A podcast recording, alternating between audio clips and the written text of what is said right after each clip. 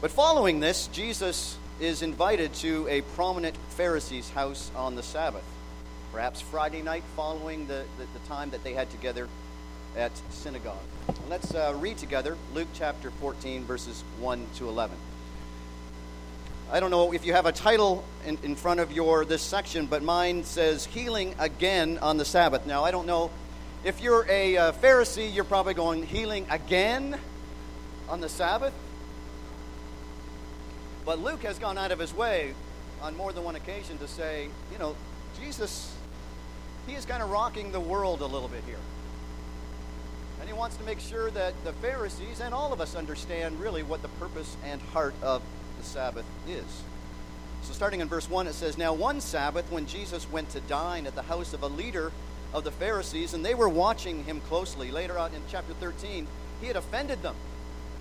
They were insulted. And so now they're beginning to kind of lurk and watch close, observe, see if Jesus will slip up. And of course, even this man who has dropsy that we'll read in just a second here. There in front of him was a man suffering from dropsy.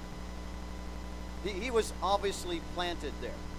There was no way a Pharisee would be in the same room as a man who would be considered sinful disease like dropsy. We'll talk about that later. So Jesus asked the experts in religious law, notice who's there, and the Pharisees, is it lawful to heal on the Sabbath or not?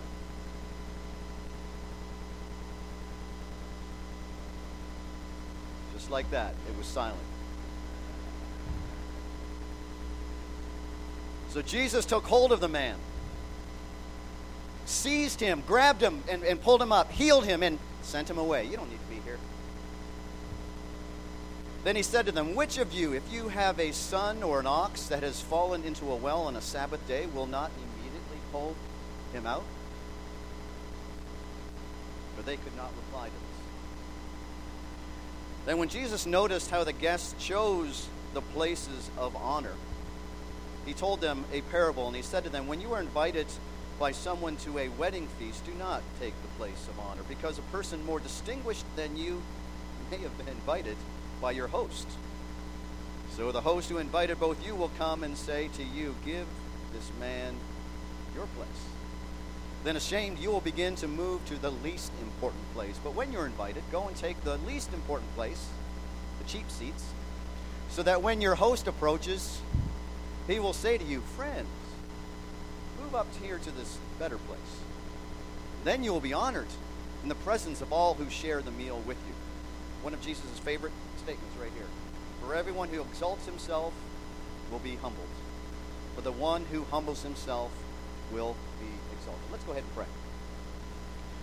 Father, thank you for a great passage that we'll look at here this morning to see really Jesus' heart and help us to understand what we need to and what you have meant to accomplish in our lives and what the Sabbath rest means and what and where the places that we need to seek honor really in you, not in outside things.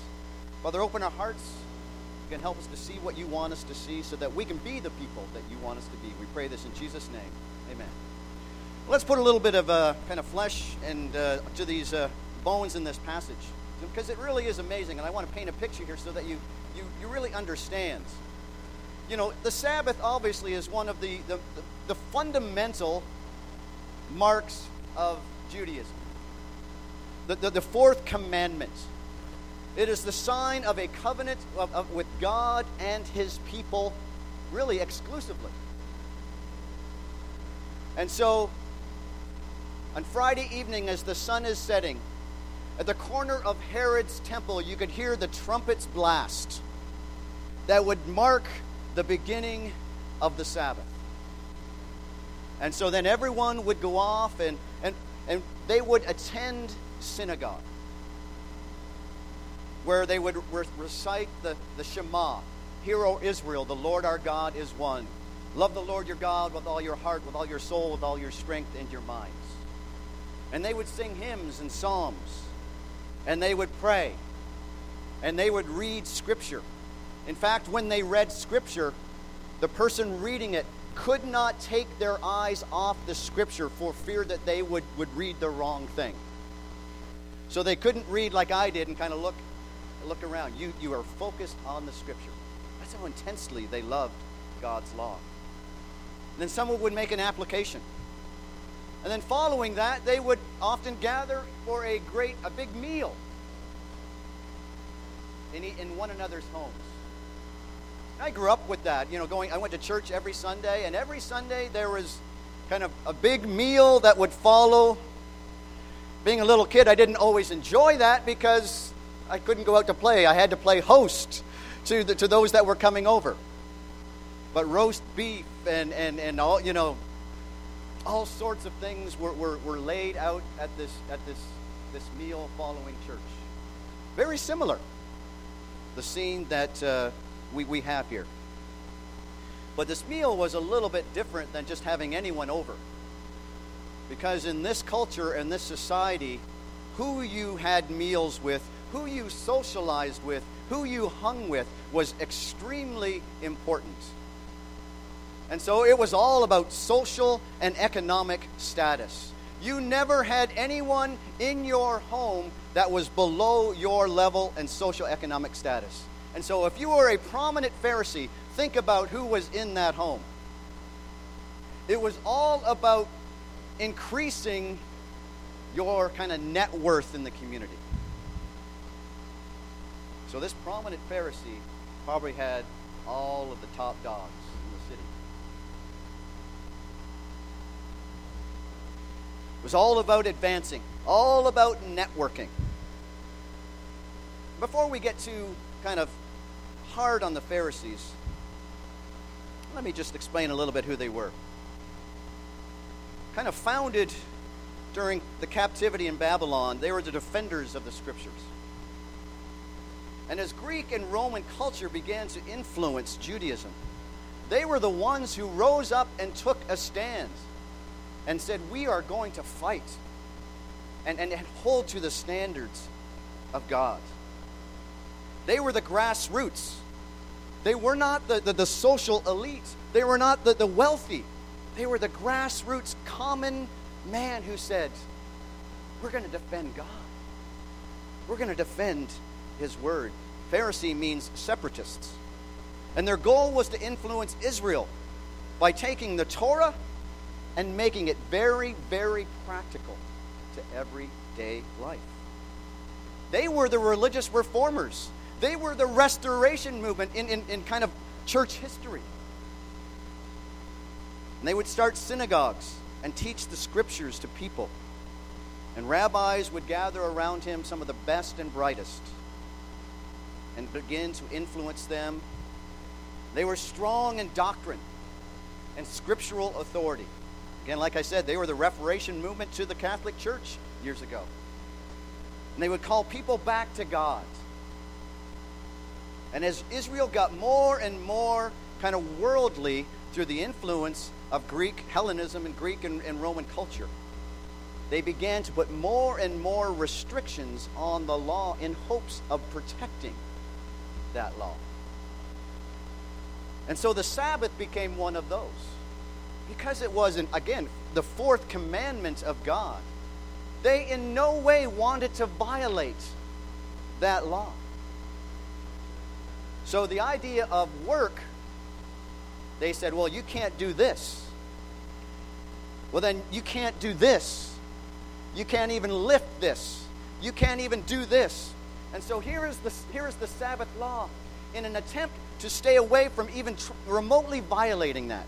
They put all of these fences away. It was all it was very noble. Their, their, their heart was very noble to do it but they began to lose the heart. These were not wimpy religious men. Josephus, in, in fact, writes that because of their desire to defend God and his law, the Romans gathered up 800 of them and crucified them because they were causing disturbance. But over time, law and legalism replaces the heart. And you have religion you don't have the relationship. Then this new rabbi comes along, Jesus, calls himself the Lord of the Sabbath. you can imagine how that would go over. Shakes things up, breaks protocols. And they have a lot to lose. a lot that they've had so they've tried so hard to establish. And he asks deeper questions of them. So he's invited to this guy's home. There's a little background. This guy with dropsy is there. So what is dropsy? Well, dropsy is a, uh, a physical condition, a condition where you have edema or the retention of water, perhaps caused by heart disease or, or, or some other uh, kidney or liver disease. And it's even described, uh, one of, one of the a proverb says, nothing is as dry as a person with dropsy. You have an insatiable thirst in spite of all of the fluid that you have inside of you. This guy's obviously a plant. There's no way that this guy with dropsy would be in the prominent home of a Pharisee because to, to them, dropsy was a, a, considered a, a punishment by God. Those who had insatiable lusts for sin, sexual sin, greedy, any desire for and thirst for sin. And so this guy, Jesus comes into the home, and it says right in front of him is a guy with dropsy.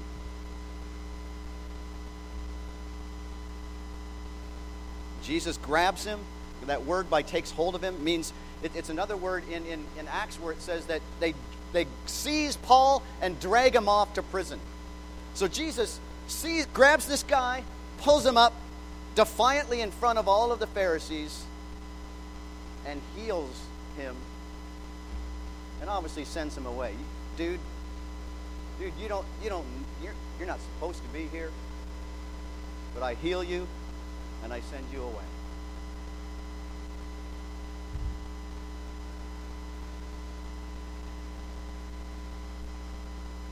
And it's interesting this whole idea of dropsy was, in fact, a physical sign of the spiritual symptoms that the Pharisees, in fact, displayed themselves. Filled with God, and yet really thirsty still for God.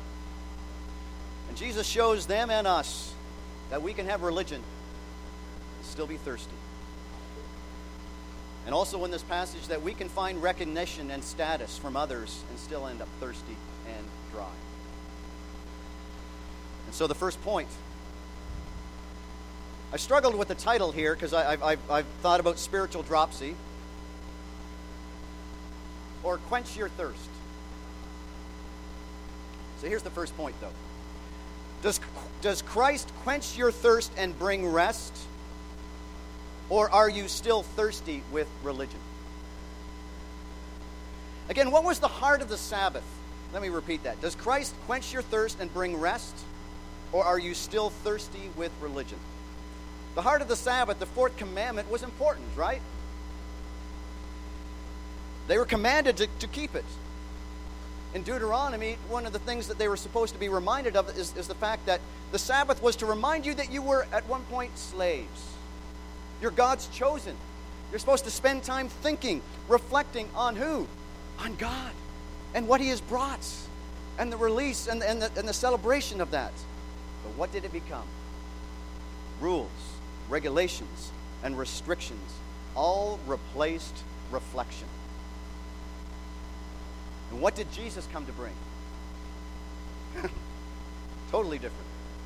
You read in Luke chapter 4 when Jesus kind of says his inaugural speech in front of uh, in front of his hometown. He says, "I've come to proclaim the year of the Lord's favor." That's the year of jubilee the 49th year. It was called the Sabbath's Sabbath. Every 49 years, you would release all of the slaves and they would go back to, to kind of the to back to their homes. And the land would rest. You wouldn't work the land.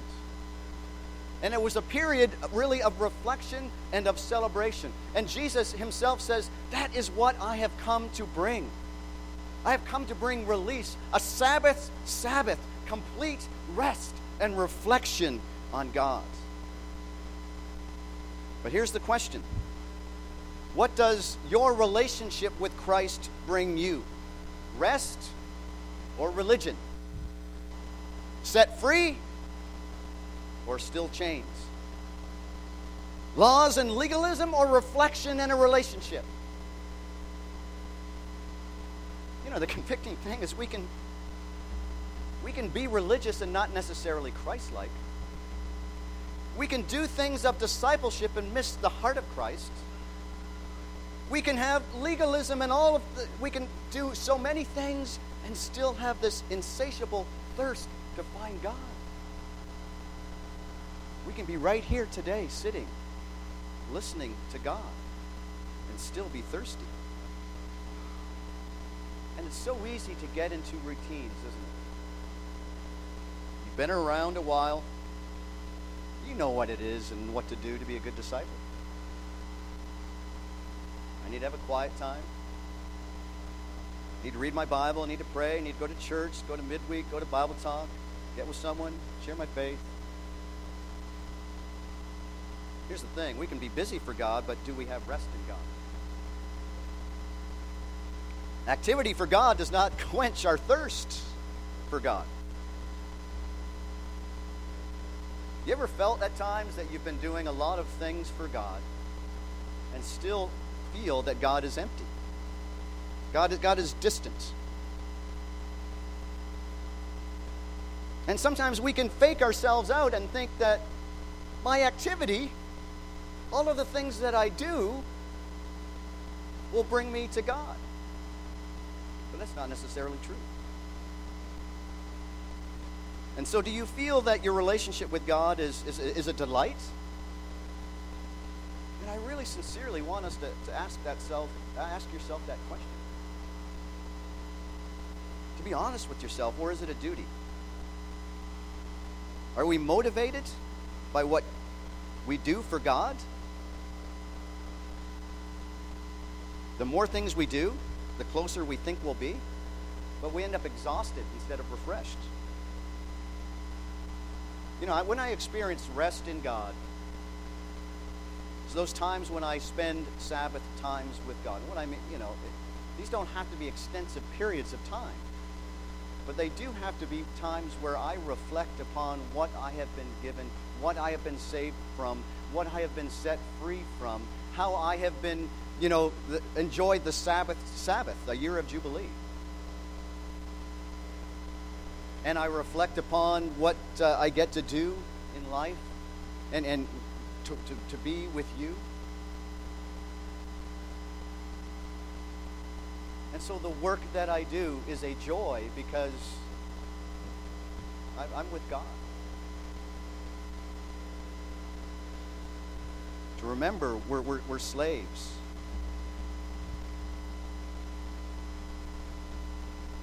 You got to be stopped. You got to stop you got to be still. You got to have times of reflection. You know, it's amazing when I spend time with God in the right way. I can be as busy as can be, but I don't feel I don't feel quote unquote burned out. Because I'm getting my refreshment from God, and that's why Jesus kept incredible schedules. But you never get a sense that he was kind of just freaking out with anxiety, right? Why? Because his Sabbath time with God, not necessarily on the Sabbath, quote unquote, Saturday, but a time with God brought refreshment to him. And so, even as we look through the, the, the, the Gospels here of Luke, I mean, as you read the story of Jesus, do, do, does the, do the Gospels jump out to you? Does Jesus jump out to you? Do, do you love diving into it and, and seeing who he is in action? Or is it kind of like, yeah, I'll, I'll read my Bible today? He's, he's, he's got to be real. That's one of the reasons I even wanted to kind of paint a picture because we, have got to we got to see that this, this is just not a simple story. This guy with dropsy, there, there's a lot of things that we kind of dive in. There's a lot of really neat stuff. But is that, is that your Bible study? You know, one of the tests, I think, of rest or religion is whether we imitate kind of Christ through our serving and our compassion. And Jesus imitated God's heart. You know, if you go on even through the, the Shema and, and some of the things that Israel would recite, God is compassionate and gracious and loving. It's what they wanted to reflect upon. He was merciful. And, and, and Jesus' heart took him to places that most that you and I would be uncomfortable going.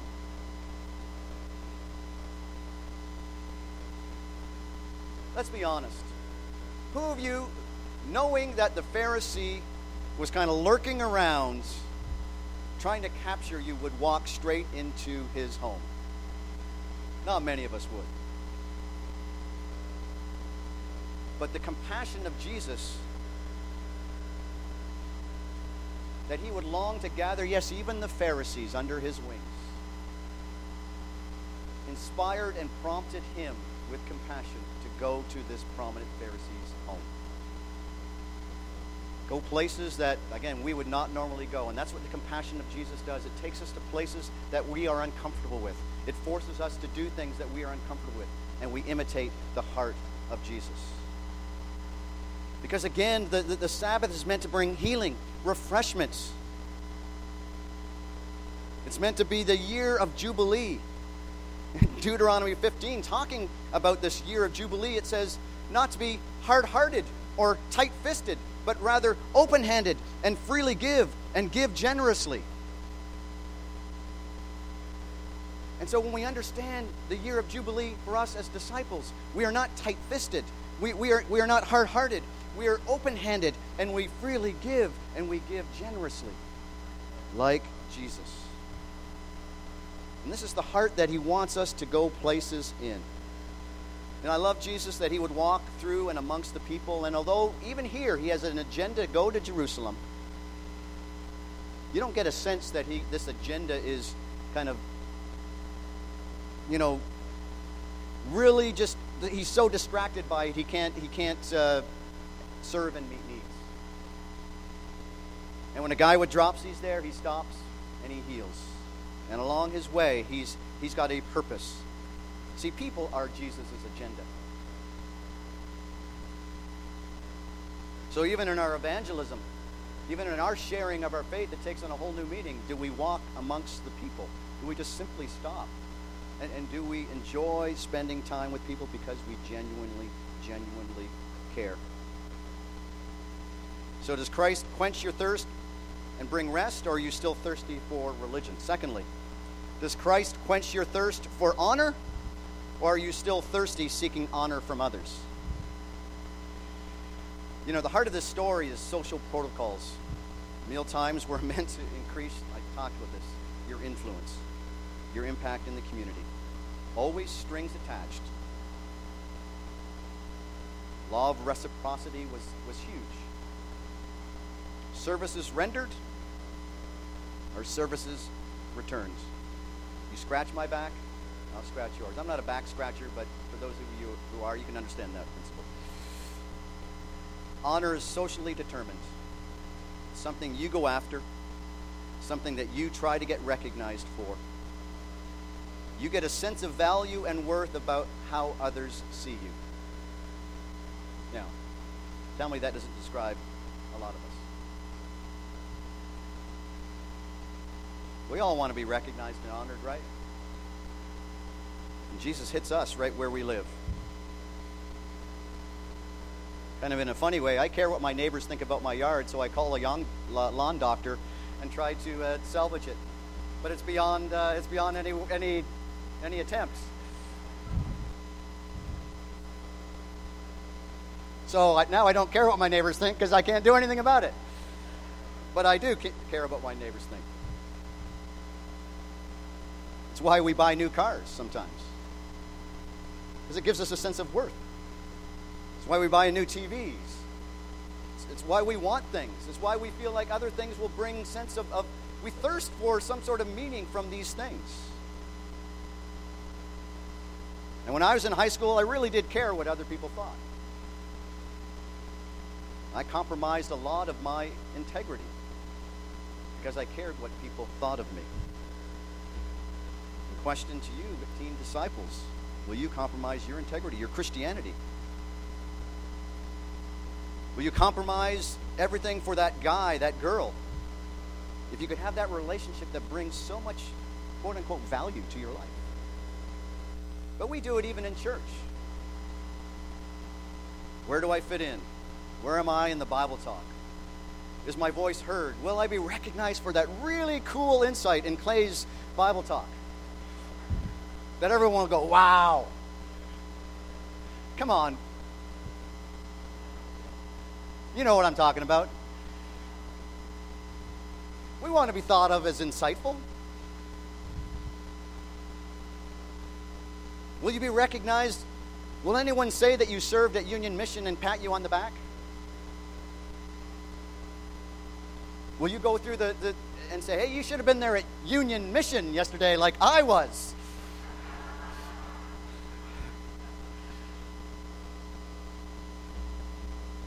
Is my good news that I share really good news about God or more about me?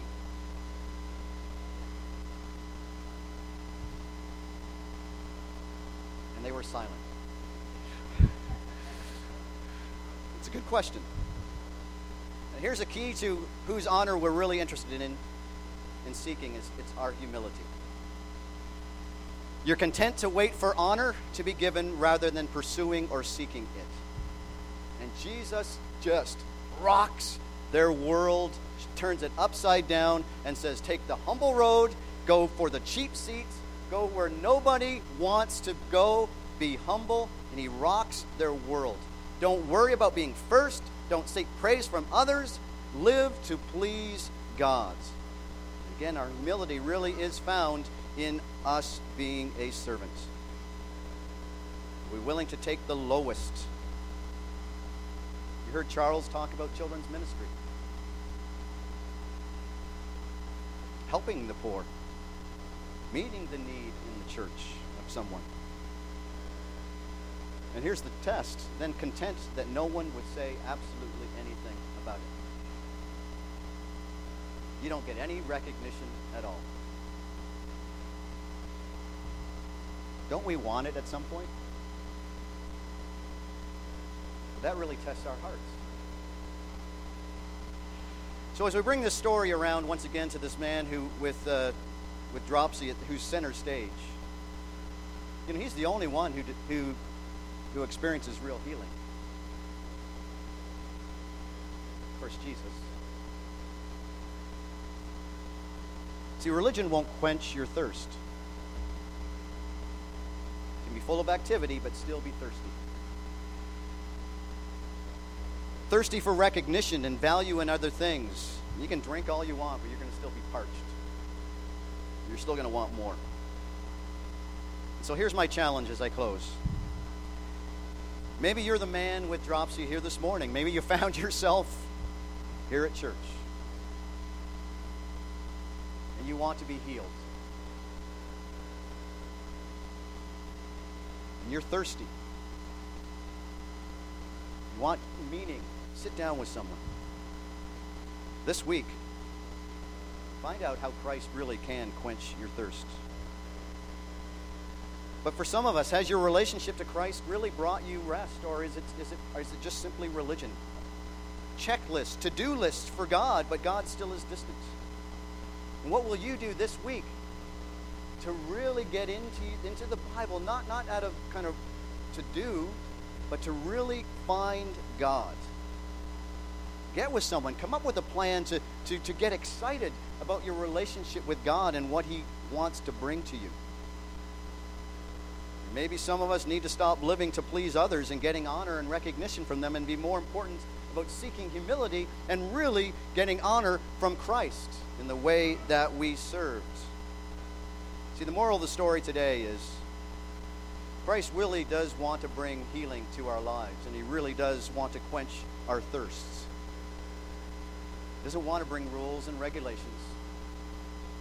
He doesn't want to simply bring religion. He wants a relationship with you that really brings you rest in that relationship.